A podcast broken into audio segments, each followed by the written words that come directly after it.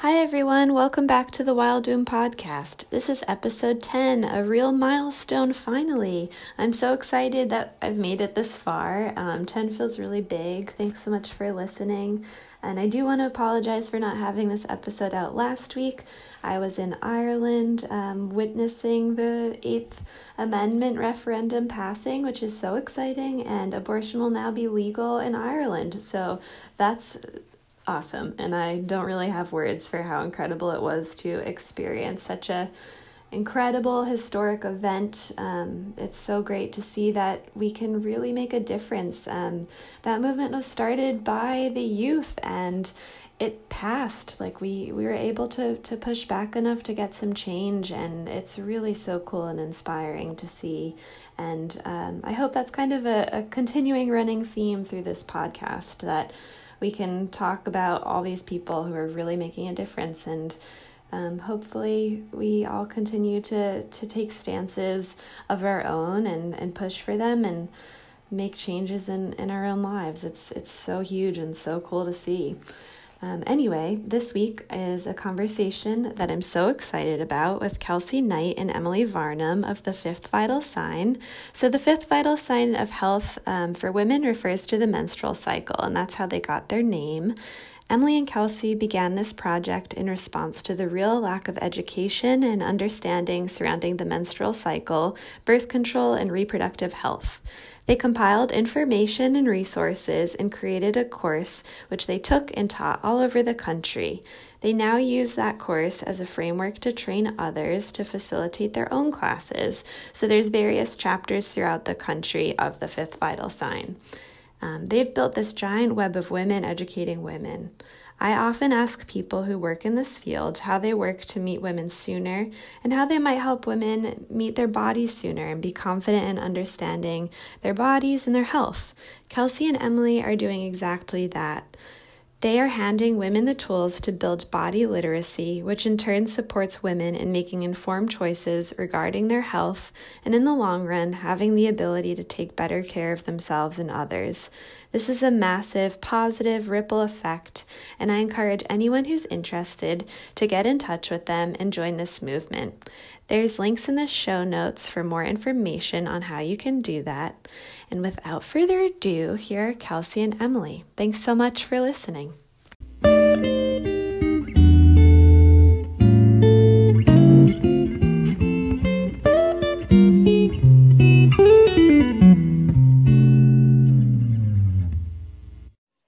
I'm Kelsey Knight, one of the co founders of the Fifth Vital Sign. And what is your background? If you want to tell me like a little bit about like what got you here, what yeah, how how you started Fifth Vital Sign and, and what's kind of been your background. Sure. Um well, I I went to nursing school. I became a nurse and worked as a labor and delivery nurse for about two and a half years. And um yeah, and then uh, also I'm a lactation consultant now but I'll let Emily introduce herself and we can we can tell our fifth vital sign story together because it's Perfect. very much a collaboration. Absolutely. Oh. Um, I'm Emily Varnum. I'm also a co-founder of the Fifth Vital Sign, and um, Kelsey and I founded this project together in response to our work with birth. I'm a mm-hmm. doula, and Kelsey's a labor and delivery nurse. Awesome. I so I saw um, that you're also a birth control doula. I'm definitely curious to hear what that means. Yeah. So um, throughout the process of being a doula and um, you know witnessing birth, I did. I actually specialized in postpartum. Okay. Um, and I kind of started to talk Kelsey and I would talk a lot in our neighborhood about you know what what we were seeing at work not necessarily specific things but you know like what we knew about reproductive health based on the fact based on our proximity to it but not having gone through it ourselves but just you know we talk about it in our friendship circles and it was you know young like young adults young people who had not had children yet and people started to really like you know start to think start to realize that if they wanted to have that kind of conversation they could have it with us mm-hmm. and so kelsey and i were living together in brooklyn and um, you know, we started to get people asking questions about their bodies, about birth control, about all those kinds of things. And, um, you know, we knew that we knew stuff. We knew about like fertility awareness, or, you know, we, we were learning about that um, at the time and also figuring out our own bodies and our own choices and, you know, being young in New York City, keeping yeah. yourself safe, being without insurance. Um, and so we started to have these informal conversations with people um, which led to the first class that we ever did, um, uh, kind of like a precursor to Fifth Vital Sign, and then, um, and then kind of all the birth control doula stuff came from that. So we met Holly, well, we we connected with Holly Grigg-Spall. We decided to do this big cross country road trip. Um, so you know, birth control doula is really it's really a doula support person. It's somebody who provides information, non-judgmental information um, and um, yeah, it's been really great. I've been able to see people through the process of conception to postpartum. That's amazing. Yeah. Kelsey, do you want to add anything to that story, by the way? I mean, I, I think, um, you know, I Emily was very much the one that um, kind of came up with the idea of the birth control doula. But I think something that I'll just emphasize is how, you know, a lot of us are on hormonal birth control for many, many years. And I personally was for six years. And the idea of coming off of it and just going, it's just, a, you know, that another transition in life can be really scary. And so I think, you know, um, doulas are there for any transition of life. And I'm, I'm happy that this one's been highlighted because I think it can be a tough transition physically and emotionally. Definitely. Yeah. I mean, even, I mean, like thinking of how young people go on birth control just because like they're having a period that's tricky or, you know, all the various reasons that a doctor might just put like a young teenage girl on birth control. And then, yeah, making that decision to come off of it, it's pretty intense. Mm-hmm. Mm-hmm. Yeah, that's yeah. awesome. I love that you do that. Um, yeah. I mean, we needed that. Like, I needed that. Mm-hmm. Yeah, definitely. Um, have you found that that's been like really well received? I feel like it would be. I think that it's not something that I've put 100% of my attention into because um, I don't know how I feel about I don't know how I feel about white women privatizing every single thing that we need to survive. Yeah. And I feel like doula work can become that way. It's definitely. like, you know, it's definitely something that women of color need. Mm-hmm. Like, you know, if we look at statistics, and I think something like birth control, like, I guess what what I would say is that my attention has been more into the fifth vital sign and more into us providing free and low cost information and classes where people can then go away and create that same environment within their own community. Right. So we do like facilitator trainings, we do um, we do events, and we bring people together. Um, but I think my my way, like intuitively, my way professionally is not to really buy into this idea that an expert can fix you. It's more like finding the expert within you. And so yeah. it's something that I offer, but but it's really, and I also feel like a lot of these services are very intimate, and I like birth, postpartum, coming off birth control, it's a big emotional journey. And I can only give my full attention to a few people when I'm giving that work.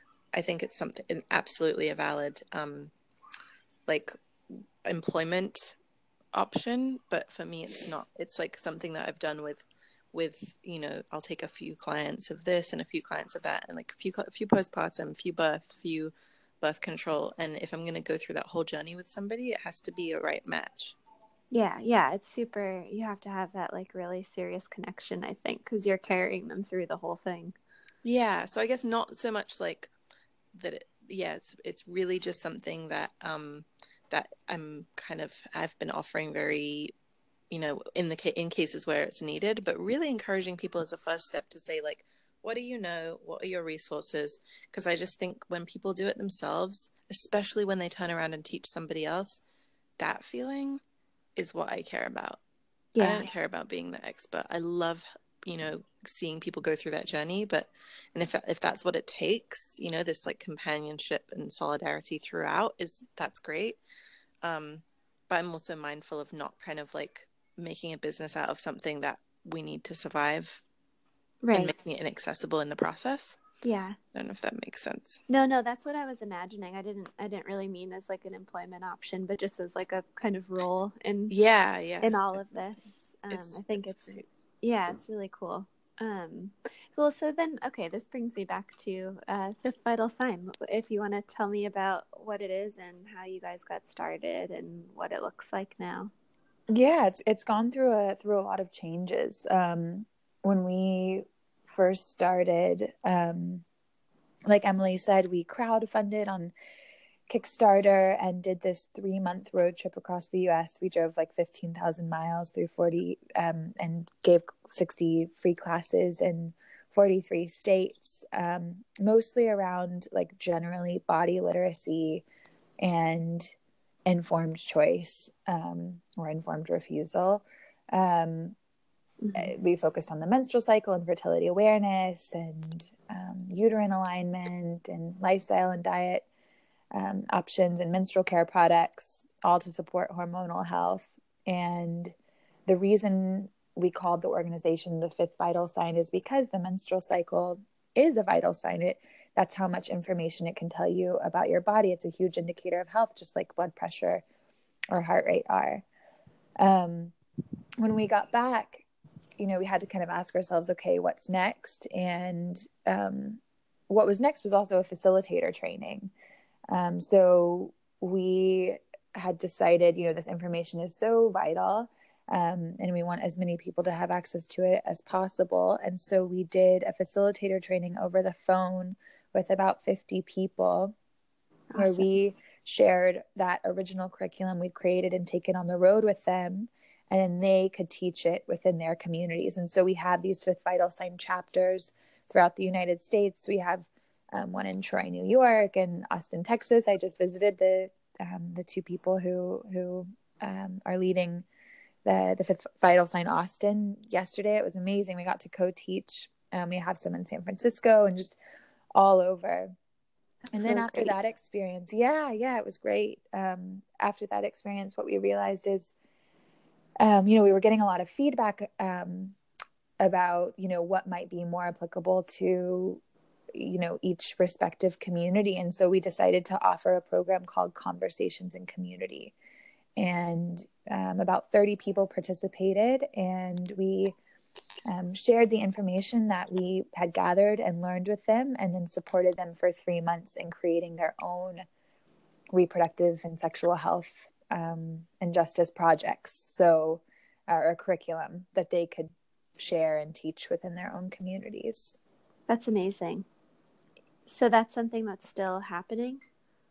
We're starting a new cohort, so we just finished a cohort, and Kelsey's actually in Texas right now. has been has taught classes with um, somebody from Conversations in Community and somebody from um, or two two facilitators. So that's the most amazing thing is then we see the curriculum kind of change, like our original curriculum, but then also people's own curriculum kind of changing and developing and. Um, we see it out there just like living an independent life which is like kind of like parenting right? Yeah, that's so Um, cool.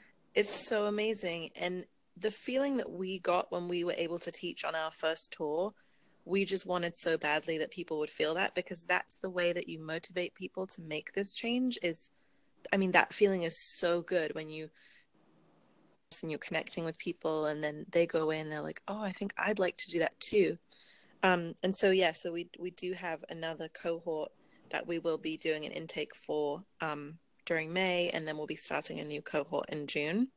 Um, we're doing a shorter program this time. It's going to be four months of modules and um, and two months um, sorry three months of modules one month of um, one-on-one and then two extra months of just like access to material and then um, creating a project from that. Because we found that people actually um, people actually can do it in shorter time and engage with it depending on you know we wanted to kind of offer it a different way this time How, how did you develop the original curriculum? well We- um go ahead no i was gonna say we kind of just like sat down and we were like what did we want to know and i had Yeah. already done this fertility awareness um you know, I'd already kind of looked into fertility awareness method. I'd read Holly Grigg-Spall's book, Sweetening the Pill. Um, so we had, you know, kind of kind of answered some questions for our 12 year old selves mm-hmm. and then we started to look more and i just you know i like i saw on facebook this this picture of these two weighted womb models that one of them was a menstruating and non-menstruating uterus and we bought those and in the process of going on that website we we learned about um you know uterine positioning and and we kind of like were able to actually meet the maker of those and have I I was able to have my uterus repositioned.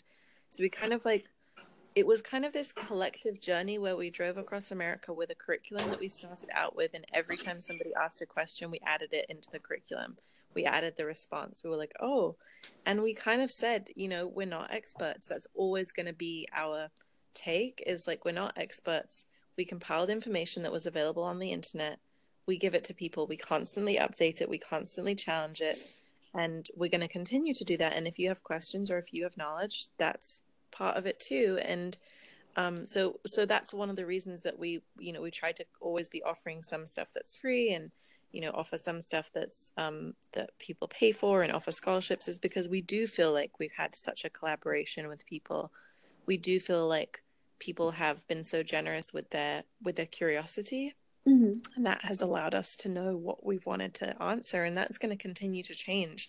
Conversations in Community talks about, you know, it talks about so many different things. It's not just anatomy and physiology and hormonal health, it talks about white supremacy, you know, like it yeah. talks about political events, it talks about all of these things because when you look at people that menstruate and you look at how they're doing in a community, you can see the health of that community too, in the way that if you look at the menstrual cycle, you can see the health of that body.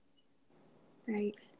I also want, I guess, to invite your listeners to, um, you know, if they feel compelled, certainly reach out to us and join conversations and community, but just to teach whatever excites them. Um, when I was teaching with one of our participants from Conversations in Community, afterward, she said, I didn't realize it was this easy to teach. I mean, and certainly she had gone through years of gaining knowledge. She's an herbalist. Um, so she had a lot of information to share, and it's something she's really excited about. And we got to collaborate as I kind of talked about fertility awareness, and she talked about herbs that can support the menstrual cycle. But it was so nice to hear her say that because I think we have this really hierarchical relationship sometimes between like quote students and quote teachers when we're always in that role simultaneously. Um, and I think it can be easier than we think to gather people together and to you know to do it ethically and um, you know we always want to make sure we're holding proper space for people um, but it was it was I think sometimes the barrier to entry seems higher than it is. Definitely. I, I mean, yeah, I, I, was thinking about that when I was thinking about talking to you guys. I feel like you have a really accessible way of putting out this information. Um, and learning even can just feel really inaccessible for a lot mm-hmm. of people. So I think that's so important of of course but i'm curious like how you've been able to cultivate that because it doesn't it's not super easy to make things seem like they are for everyone We've probably made a lot of mistakes. um, we've been really lucky with the people that we've um, had. You know, for me personally, I've I've always had really really amazing mentors. Um, Ma Brill from um, Village Birth International was the the woman who trained me as a doula, and then um, really has been mentoring me. You know, for the last five years, and just as a friend and and a you know really a family member, but has really um, uh, been a been a big influence. And um, you know, we we also we do other things. So fifth vital sign is not our main thing, and I think that allows yeah. us not to have a bit like we're not really capitalism driven people. That's not to say that we're willing to be taken advantage of, but it means that um, I think that we really care. People are the central part of what we do. Mm-hmm. We really care about people and we really care about people's experiences in their bodies. We care about them being safe. We care about justice. Um, and so when you centralize that, you do end up saying no to certain things and saying yes to other things. I think that's been a big, and and we we have hard conversations with each other. That's kind of what we signed up for in our friendship. We, um, you know, it's it's challenging, um, and we it's like how how you prioritize your time as as um as co-founders right? Like we really care about process. We really care about um you know i don't know if you've read emergent strategy but like small interactions reflecting the large. So um you know just really thinking about like details and you know if you get an email response from us probably both of us have looked at it and you know decided that that was that was the right thing. It's just we we really put a lot of care into what we're doing and that doesn't mean that we're going to get it right. It just means that um, if we don't get it right we're going to sit down and we're going to there'll be a process for how that will be um, restructured. And we care about people's feedback. You know we're small enough that if we get like a comment on instagram we probably both saw it and we probably will respond to it. We have time to sit down and answer people's questions. People ask us questions all the time and we'll sit down and send you know a whole email back. Um, and that that's because we really care about this. We know how much it affects people's lives and and that's what we've chosen to do. So yeah. but yeah i mean it's constant. It's a constant journey. And what we prioritize with our time outside of directly kind of teaching and building curricula is that we go to a lot of conferences reproductive justice conferences and we learn from the the women who created or the people who created reproductive justice, which is women of color. Yeah. And I think trusting, believing um, women of color when they tell you what their experiences are, when they tell you what reproductive justice is, is really a number one step if you want to be in the world of reproductive health. Like if you're not doing that, you actually shouldn't be doing it. I yeah, totally agree. Especially like I mean, all the time, but I feel like especially now we're finally getting some more space to have those conversations, mm-hmm. and it's so important. Yeah, I, I think that's, uh, yeah, a very important thing to say. I want to like underline what you just said. totally, and it's very and be specific about you know it's okay to be specific about who you're for too. That's a a recent thing we've kind of been talking about is like, oh, like we're for menstruators, but when we say menstruation we mean we mean a physiological menstruation but we also believe that you can be psychologically menstruating. So we we invite trans women who maybe don't physiologically menstruate we invite trans women into the space. It doesn't you know we, we don't exclude anybody but there's like people who this work is directly for and there's people who are allies of the people who the work is directly for and that is okay. I think sometimes we're afraid to be specific about who we're for mm-hmm. and and you know we're afraid to say like hey if you have the resources you pay for it we're afraid to say like you, you know we're afraid to set that boundary because we feel like then we're not helping people but we don't help people when we also allow them to recreate the same patterns of patriarchy and white supremacy within a learning space so we kind of have to have that balance of like allowing some things or inviting some things and then saying the best way to help some things is to say no or yeah. is to set a boundary does that make sense? Absolutely. Has that come up a lot for you? Like having yes. to set those boundaries? Yeah. I mean, in terms of like, you know, um, we teach a consent in patriarchy, like a consent in patriarchy class. Mm-hmm. Um, we've we and we teach, you know, more recently we've been teaching in a lot more kind of larger social justice settings um, so the the group is, you know, there for many different reasons, not just to learn about menstrual cycle stuff or to learn about consent or whatever it is. Um, and so, you know, one of the things, you know, we've we've thought really hard about how classroom settings are set up, where a lot of times the voices that are prioritized are the whitest and closest to cis male. So that proximity to whiteness and patriarchy ends up being prioritized, and those people are speaking the most, and we're hearing those voices the most. So we are intentional about saying we don't want to recreate that in the space. Um, so sometimes we'll do we'll specifically do exercises where people are not speaking up and, and sharing their experience because that can also be re-triggering for people, yeah. re-traumatizing. Um, but it changes every time. You know, sometimes we are inviting that.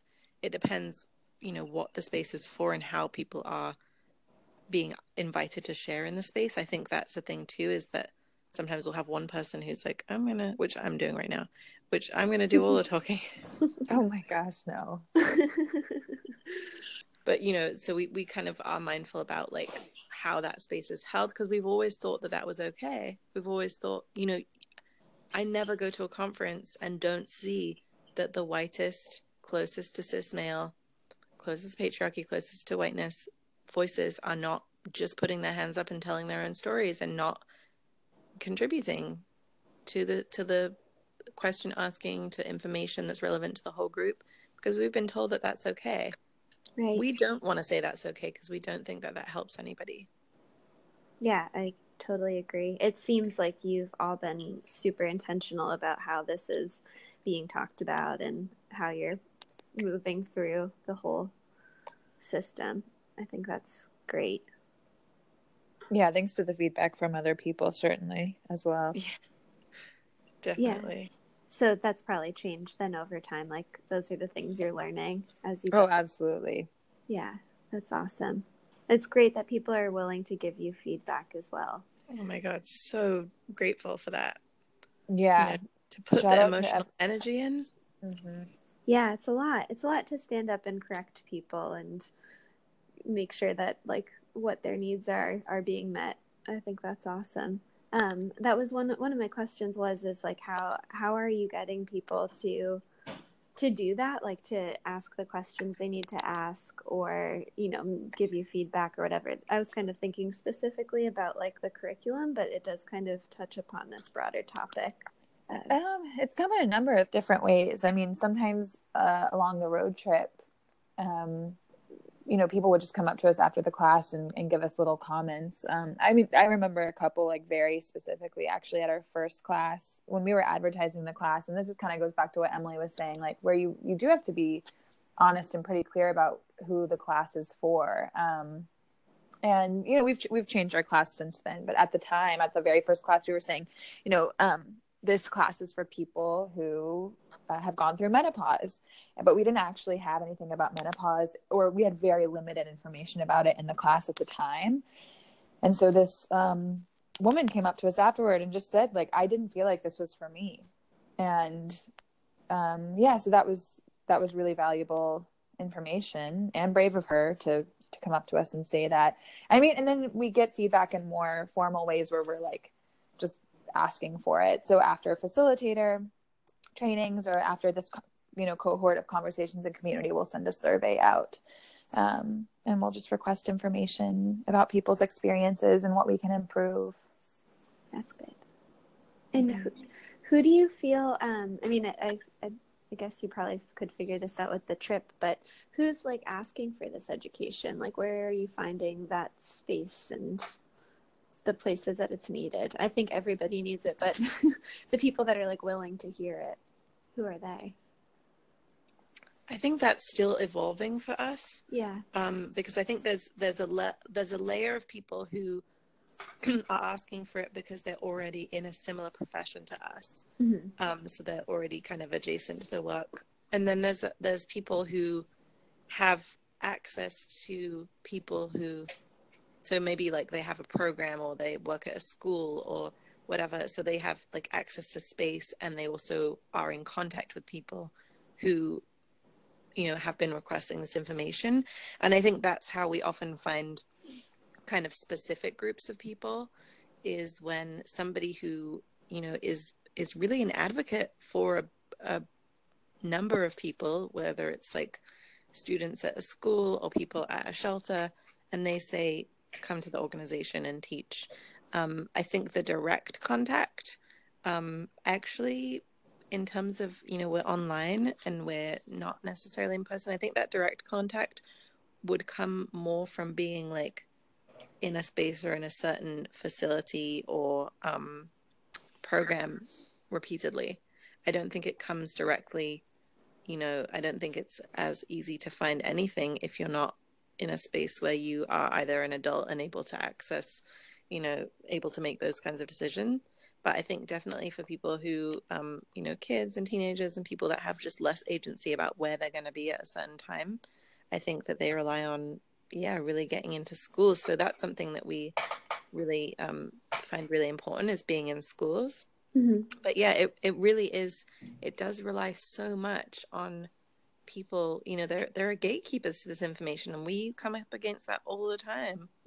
Um, and that's like something that you know we got to keep pushing for we got to keep making those connections so if you're a teacher out there or if you're you know somebody who runs an after school program or somebody who works at a shelter or somebody you know who um, does work with with incarcerated people who are menstruating think about whether there are things that you need that we can provide. Is that curriculum that you need? Is that information? Um, because that's what we're really interested in too. Okay. Yeah. Um teaching in school so you're are you teaching to kids too? Yeah. Mm-hmm. that's mm-hmm. awesome. Mm-hmm. um, yeah we just taught um, some eighth graders in queens and along the the road trip as well we taught in a few schools how is that different than teaching like the adult classes? Well it's more fun. Yeah i bet. Um, um, we do get consent. yeah we get consent forms from the parents of the students um, and sometimes that's that's something that the school is facilitating. Um, we really i guess trust the kids too um, about what their preferences are and um, we we handed out like anonymous note cards where kids they could just write um, any question they wanted to and we we would answer them. Um, yeah it doesn't look a whole a whole lot different to be honest. Yeah. Um, I feel like um, there's probably a similar amount of knowledge. I do think, you know, because sex ed has been so poor in this country for so long that so many people just don't know anything and I feel like adults are less willing to ask the questions because they just kind of think that they should know it. Do you That's like... definitely something.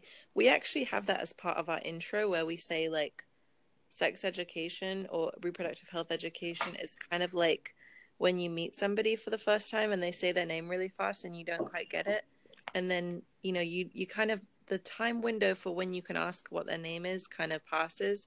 So you're always just like, "Hey, dude, what's up?" That's such a good and you never come back and find out what it is. And that's kind of what it's like. You know, you get to a certain age where it's like, you should probably know all of this. Right. And there's never an opportunity where you can be like, "Oh God, I'm so, I don't know, and I need to know." But it's it's so much, you know, it, there's so much at stake when you don't know. Yeah, absolutely. I mean, I'm sure you both have come across that in the work that you do outside of this, like in birth and everything. People just not knowing their anatomy. Yeah, totally. Mm-hmm. Mm-hmm. Not yeah. knowing stuff basic, you know, like basic stuff that that is really their right to know. Right. Mm-hmm. Um. So, what what has brought you two to being able to like feel I don't know, empowered in your own bodies and like your own reproductive health? Like, how have you been able to kind of work through that on your own in order to get here? I think it's still still a daily um, journey. I mean, in no way am I do I wake up every day and I'm um, you know super super excited about um, my own like personal body awareness. So I, I think, and maybe that makes me and even I don't know more accessible teacher sometimes because I'm on that same journey. I think. Um, yeah. But I've I've started. I you know I do practice fertility awareness, but specifically like taking my basal body temperature every morning. Mm-hmm. Um, and yeah, I mean, I think there's so many things that we teach in our classes that I've been able to to start applying in my own life um, that make me feel feel really excited. Yeah. So, do do you both practice the fertility awareness method? We each um, have a Daisy, which is a device that um, it's actually a medical device that can um, basically, if you just take your temperature every morning, will predict your like fertility. Um, and so we both use that. Um, and and to your point, or to your question, um, I really feel empowered by just like the cultural shifts that have been happening. You know, like I never thought I would feel the way I feel about my past experiences. I, I just didn't think that this would ever happen in my lifetime where I'd be able to frame my past experiences differently because of a movement like Me Too. yeah. you know like something like that where Tarana Burke in in creating this thing really um really like successfully in many ways made this cultural shift where we where you know it's been tangible for me in how I relate to my own experience. So things like that um like I always focus on the cultural shift because that's what really makes a difference to me. Um but then the the you know just the physical knowledge like yeah we we're using like fertility awareness method. Um I feel a lot more um, I feel like it really helps me to address the power dynamic when I visit a healthcare provider that I have information. Mm-hmm. You know, it's I feel like I just like I know what I'm talking about, um, and I don't feel like they can intimidate me. Yeah. Um, which also comes from being a doula, right? Like we have a lot of practice of speaking to doctors. We start to realize they're people. We start to know some doctors. We start to like that also kind of changes that whole thing. It's like when you realize that your parents are people. Right. Yeah, it's true.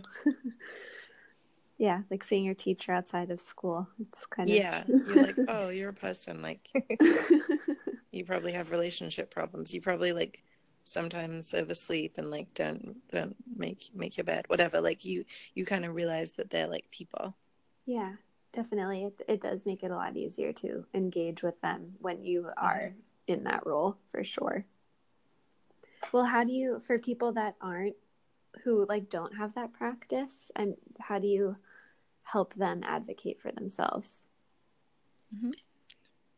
in terms of uh, well we we recommend like um you know writing down your questions before any appointment or bringing a trusted friend with you to an appointment who maybe knows you know you talked about what you wanted and can kind of remind you of what questions you wanted to ask um, or what you wanted prior to the to the meeting. I think learning about white coat syndrome was really powerful for me when I was a nurse, um, and that's when you know, for example, with blood pressure, if if a doctor is taking your blood pressure, it can be much higher in the presence of the doctor. Whereas if you took the blood pressure cuff and stethoscope home and, and took your own blood pressure, it would be totally normal. Um, and so I think we can feel really intimidated when we're around doctors, like you all were were talking about, um, until we sort of you know humanize them a little bit. Yeah. But yeah, those are two really really good ways to you know if you're um, oh one one other little tool that we teach in our classes is an acronym called brain mm-hmm. um, and i know a lot of doulas use this already but be these are just five questions that you can ask yourself about or ask your doctor about a procedure or a medication you're considering. And um, you want to ask what are the benefits? So b stands for benefits. What are the risks? Um, what are the alternatives? What is your intuition saying? That's a question you ask yourself. Yeah. And then um, what if we like do nothing? Um, or what if we wait? And so those are those are a couple of like just really simple tools that i hope are helpful for people definitely that's such a great one I, I actually haven't heard that as a doula. I I mean, I think I kind of use those, but I really like that as an acronym. It makes it mm-hmm. easy for people. That's great. Um, yeah.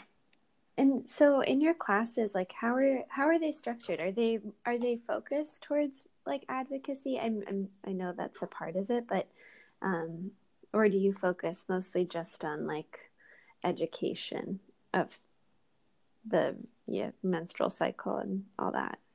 It's both. Yeah. Yeah, I mean our um, you know our philosophy is like you're the authority on your body so the individual is the authority on your body on their body they deserve support we we take a holistic you know approach because we know that um our um we know that for instance like our mental health affects our physical health our emotional health affects, affects our physical health so we kind of think about like all of those things we think about the way in which people receive information um, and we don't make people wrong about the things that they decide to do. Mm-hmm. So, you know, your decision is your decision. We just want to make sure that people have all the information with which to make that decision and then have the support once they've made it. Um, whatever that decision is. So it's it's really you know it's always going to be evolving, but we aim for a, a non-judgmental approach. And then we talk about advocacy. We talk about having community with you um, in taking these steps. We talk about resources. We talk about how important it is to have, you know, friends within your circle who you can be on this journey with. And um, we talk about relationships and the effect they have on your hormones when you're in relationships that are stressful, for example. So we do talk about things. We talk about interpersonal um, issues, but then uh, we also provide like really an overview of of lots lots of different topics, and um, and then resources where people can start to find more. So it's really just what what our initial curriculum is is just a way for people to kind of open a door and say like okay this part of it is for me and i'm going to look into that more and here's the ways that i'm going to do that. We don't provide people with a like okay here's all the steps. Go away like you have everything now because we can't. Right. That's not possible in 2 hours. But that's okay with us because we want people to do it themselves anyway. So it's kind of just to get the wheels in motion and then people go away and and they do it and then we hear all these great stories and that's yeah that's what it's about really yeah you're like giving them the training wheels. Yeah totally. That's great. Um what have you found to be like the most surprising about what people don't know? Or has it been mm. surprising? Or what would you want people to know? What do you feel like is most important for women to know about their bodies as they're like starting to get this literacy? I think what Emily was was talking about about um, people just being the authority in their on their body because they live in their bodies. Right. Um, I think that's. I hope that's that's part of the takeaway. Um, that's probably yeah. Even if they don't remember any of the information from the class, it's such a jam packed class in in two hours. This original class that we were teaching. I hope they at least walk away feeling more confident in mm-hmm. in their in their their knowledge of their bodies just inherently whether they didn't even know like know the words or concepts that we were sharing with them that just because um, they live in their bodies every day. They they are the uh, you know the authorities on them. And um, i i heard i think kelsey you saying this about people meeting their cervix for the first time in labor.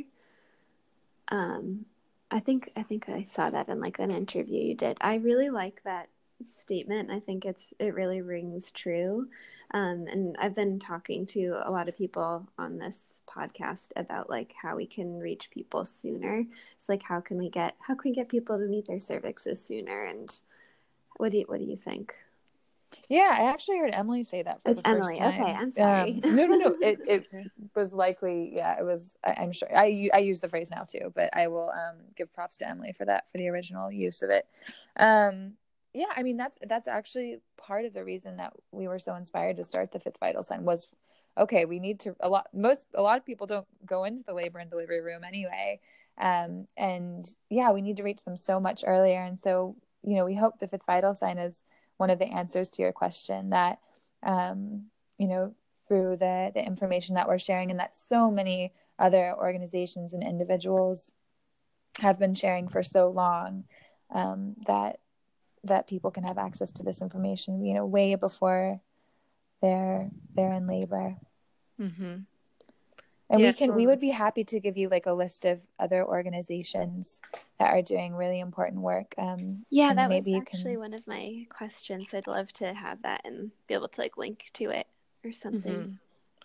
there's so many great organizations out there doing this work and i think because there's been this recognition of the fact that we're getting there late but I think that we could be we can be getting there much earlier and affecting you know people's ability to even make decisions um, and certainly their information with which to make those decisions. We can be doing that so much earlier. And i think just forming those relationships one of the reasons i first said that thing about the cervix was that it really you know it it was like this defining moment where I was at a birth and I was like, oh, you really are understanding that you have a cervix for the first time.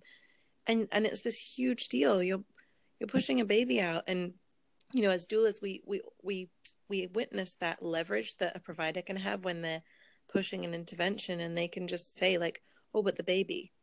You right. know, and there's so there's all this pressure on on this moment and it's like there can be this relationship with the body beforehand where we build that trust and so when somebody comes in and and questions that relationship and questions that part of your body, you say, but I know this part of my body. I've been I've been in a relationship with it. So if you're going to try and tell me something, I'm going to have some follow-up questions because this is what I know about this part of my body. It's normalized that I know it.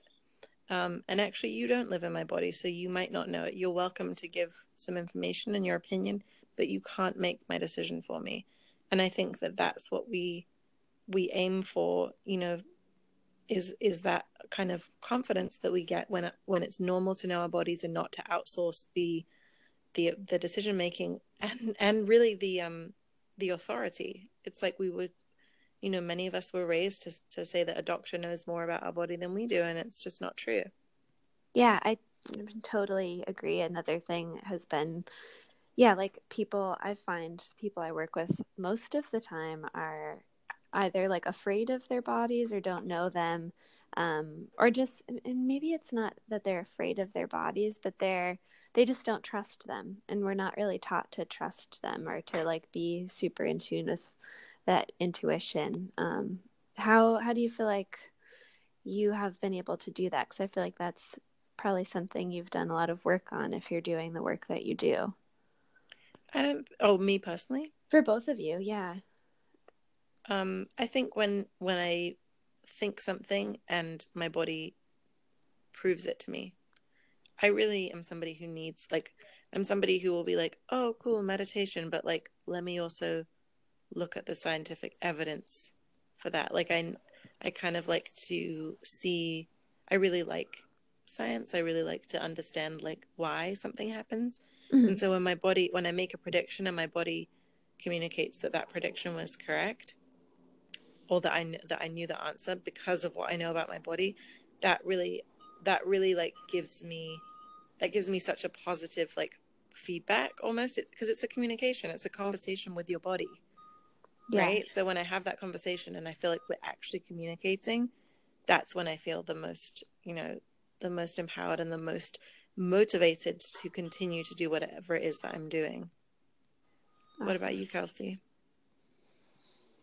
no i think i feel i feel the same way um yeah i think i feel the same way and just yeah trying to increase my mindfulness and taking like those small moments. I think sometimes, especially living in New York City, you feel so busy and it's like, oh, I don't even have time for that. Um, but I do shower yeah. every day and, or, you know, almost every Most day. so in those moments where I'm already like touching my body, just take like being more mindful about, you know, actually consciously being like, I am touching my body and this is what my breasts are feeling like, or this is what my cervical positioning um, is feeling like although i'm not someone who can feel their cervix very easily. Um, but yeah just just taking those like more conscious mindful moments and being aware of my body and being grateful for my body as well. Yeah yeah i feel like um a lot of this and like i think especially like fertility awareness and just generally improving our education about our bodies is such a good way to improve the relationships with our bodies mm-hmm. which I feel like is something I want to, I mean, cultivate in myself, but also more for the people I work with too. Um, yeah, it's it's so important. Um, how how would you like encourage people to get started on that? Yeah, I think sometimes um I mean there's so many, you know, yeah, there's so many articles and recommendations. there are a lot of ways, but I think there's also a lot of pressure. Like so much of what I read you know these days is like do this and it will improve xyz and so um i think like what's i guess i can recommend what's worked for me personally as well is just like incorporating it into things you already do throughout your day and just increasing your like consciousness around it being more intentional about it um yeah and then if that's something that feels good to you and that you enjoy then there are um other ways like through fertility awareness which um, you know by checking your resting temperature every morning and checking your cervical position every day or when you're peeing on the toilet and you're wiping like how did that um, like looking at the toilet paper afterward and seeing what your cervical fluid looks like that day. So there are you know other ways you can get deeper and deeper into it i think journaling um, you know if you're on the I'm, I'm I live in New York, so I'm thinking about riding the train or something, or maybe you could do a voice memo if you, um, you know, if you're walking around and just saying how you feel that day. um, or writing down like a sentence about how your body is feeling that day.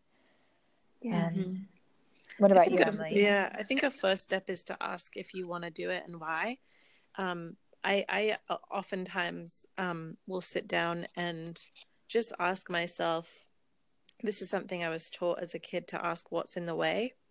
Um, so it would be like I would ask what what was in the way of like a friendship with somebody. I would ask what was in the way of me achieving something that I knew was possible for me to achieve. And I think I think we really a lot of times we're so influenced by the wellness movement, quote unquote. Yeah. Um, and I, I feel it. like we, we kind of need to we kind of need to try and do um, we kind of need to try and do it uh, one week I'm like buying all the supplies to do one thing and then the next week so it's kind of like I would really recommend if you're going to make this time investment and it's also you know if you want to get more into it it's a financial investment if you wanted to do you know get like one of the basal body temperature devices or something I think like sit down. I don't think we take enough time with ourselves to sit down and ask ourselves those questions of like, what is it that I need? What's important to me? What's in the way? Mhm. Um, what resources do I have to start this? And I think start where you are. Don't wait for the ideal moment. Like start where you are with what you know and what you have around you. Kind of like, you know, I, I've been following a lot of zero waste things recently and everybody who's, you know, writing about it, um, is saying like use what you have you know and i think that's true of this too use what you have already um, go low on the financial investment because sometimes i think we we equate capitalism with with wellness and health and it's it's actually the opposite. Yeah. um, so really just like sit with yourself spend some time ask yourself those questions ask your body those questions. Some of the most impactful things i've done for my health have been by myself um, really just going into um, word affirmation which is what i use for pain management. Um, like going into meditation like really just very low key in terms of needing any resources to do it at all those have been some of the most healing things that that I've done for myself. So like really challenge, you know, the idea of having to make big investments to experience something. Um, and focus on relationships, the relationship to yourself and your body, and the relationship to your community and the people that support you in your choices. Awesome. That's great advice. Yeah, I think I, I really agree with the whole, uh, I don't know, the wellness industry and the capitalism idea. And it's kind of like, I think we're kind of in this world right now where you feel like it's got to be all or nothing. So, like, taking those smaller steps is important. Yeah, I think I remember Holly Grigg-Spall talking about how like kind of the message I think we get sometimes when we're just berated with like do this, do this, um, do this is like oh we're not doing enough Mhm. and like really the whole idea that we're trying to get across is that you you totally are enough. Yeah. Um, Yeah, I I love that. That's uh, been a big thing for me lately too. Just yeah, reminding yourself and everybody like you're doing enough. You're right where you need to be. Yeah, that's great. Um, uh, one thing is, I I guess it kind of ties into this. Um, when you're starting, or people are starting out on maybe like an alternative, quote unquote, like method for birth control or fertility awareness, um, that can seem like such a big thing to tackle. How would you like encourage people to start that process? so they're sorry they're transitioning from hormonal contraception yeah, to yeah. Sorry, I should have been clear. Um, yeah, like if if someone that you're working with um, is yeah trying to do that, like trying to make the transition from maybe being on something that they've been on since they were a teenager and you know never really experienced their body without it, and then are trying to get off of that and move through that transition. What would what would be a good way to start? Yeah, I mean, um, Emily, I you know you can take this over since you've done more like birth control doula work, but I think, um, you know, even kind of starting to think about it and to prepare before they come off, um, Mhm. the the hormonal contraception can be really helpful in having, you know, that trusted friend or that trusted you know me- community members around them who can be there if they're just having a really hard day after you know during part of the transition and can call them or text them or meet up with them. Um, yeah, and then just trying, I think, to gather as much information um, as they can beforehand to know how to support themselves emotionally and physically during that time. Okay. Um, do you have any favorite like resources for that? Like books or websites or apps? Um, I think, you know, one of the big things with birth control, like hormonal birth control, is that people think it's really convenient. So how could other ways be convenient as well? Yeah. Um I think finding so reading a book beforehand like i guess if you've done that stage of saying like okay this is something i want to do and really delving into that personal work and prioritizing it as like this is an, a, time investment i make as preventative care we're not very we don't really lean towards preventative care because i think a lot of times we're still in that model of like oh something will come along and fix me. Like oh one day i'll have this big procedure or this big breakthrough or whatever it is and my health will be okay instead of saying every day i make an investment in staying well. Mm-hmm. um, and so i think um, once you've kind of done that work read some books. So there's a reading list on our website. I think you know starting with taking charge of your fertility reading woman code like reading some books about this stuff and you know learning more supplementing your knowledge coming to some classes i think really at first just really let yourself be open to whatever it is that you're learning about. So take notes, um, carve out time to, you know, go to events. There's plenty in New York. There's plenty, you know, actually seeing more and more um, menstrual cycle stuff cropping up in different places all, all over the world.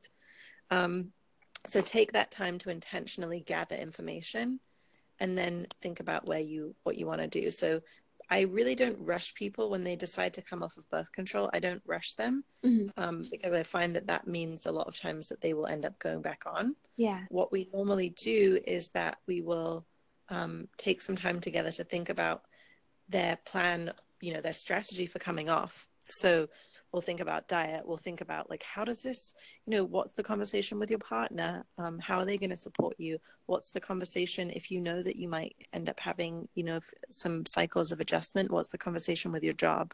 Um, what's your diet? How is your sleep going to be? What is your um, you know the health of your bladder? Like we think about all these different things um, and we create a plan. And then they come off when they're ready and we actually start implementing some of that stuff beforehand. So um, you know and, and and so much comes up. I mean um, the you know we'll talk about ancestry we'll talk about you know their family member like everything comes into that relationship with the body and there's so much fear. And so we don't rush it. We we give it the attention that it's asking us to give it because that's what you're supposed to do with your body. Um, and so then when people come off I think like having had that amount of time, not rushing, not doing anything out of fear, not doing anything because, you know, suddenly it's being written about by Gwyneth Paltrow and it's like, right. we've got to start doing now for some reason. really like seeing if that's an authentic decision that your body wants to make and that you want to make. Yeah. Um, and then, you know, then finding these resources and, and really that's the easy part because there's lots of resources out there. Um, but really for any change, for any ha- habit forming, you have to want to do it and you have to feel supported in the fact that you can be honest about whether you want to do it or not. And nobody can make you do that, not even you, if you don't truly want to. Right. Yeah. Kind of a separate conversation, but I'm curious like what your own self-care tactics are around all of that and ar- around like your fertility and understanding your body and what are some things that you like to do to take care of yourselves? Um, one thing that has probably been the most influential self care thing I've done for myself this year is that I have been working on actively being more vulnerable with people and letting people love me. Mm-hmm. And that's, I think that's a really big deal, especially for people who, um, especially for people who do a lot of work with people. Yeah. It's just like letting that in um, my self care always involves like very deep questioning and personal growth on the on the inside. Um, but if I'm doing anything on the outside, like in terms of my hormonal health, my skin is something that needs a lot of attention. So I'll do like I've really put a lot of attention into learning about skincare and um, that's been really great. And you know, drinking water, like very basic stuff, but just making sure that my body is able to receive it. So in terms of my hormonal health, I also have um, friends who are herbalists. A woman called Heather who um, has Hedrich, Hedrich Holistics. Um, I get tinctures from her. That's a great like self care thing that I do. Mm-hmm. Um, teas, abdominal massage. There's great people who do that. Um, and then just spending the time and like you know sometimes making myself spend the time to actually like be there for myself, show up for myself. What about you, Kels? I know your phone's about to die. um, is there anything else you'd want to add or um, tell people like how they could get involved? Um, yeah, so people can look at our website. It's 5th vital sign. Um, okay. Com. we have um, a facility, like we said, we have a training coming up. It's conversations in community. It's um, it's total six months, three months of modules, one month of mentorship, and two months of kind of like access to that information. Um, we um, we're constantly traveling, so if people want to email us through the website or email us at the fifth vital sign at gmail.com, we're always willing to answer questions. We're willing to um, we're willing to go anywhere in the world. Um, so you know we're going to be in Nashville in June, um, doing uh, doing a workshop there. We we trust local people, so we always try to find local organizations or you know local people um, who are either interested or working in this field, and we'll collaborate. Mm-hmm. Um, so we we really like to kind of be embedded in the community. Um, and if you want to follow us on Instagram, it's at the fifth vital sign. Um, you can DM us there too if there are topics you want to see covered. Like just just ask for what you need, um, and we put stuff out anyway. But um, yeah, we just we just really love to connect with people. So any way that you feel comfortable to do that, we want to invite you to go for it. Awesome. Thank you so much.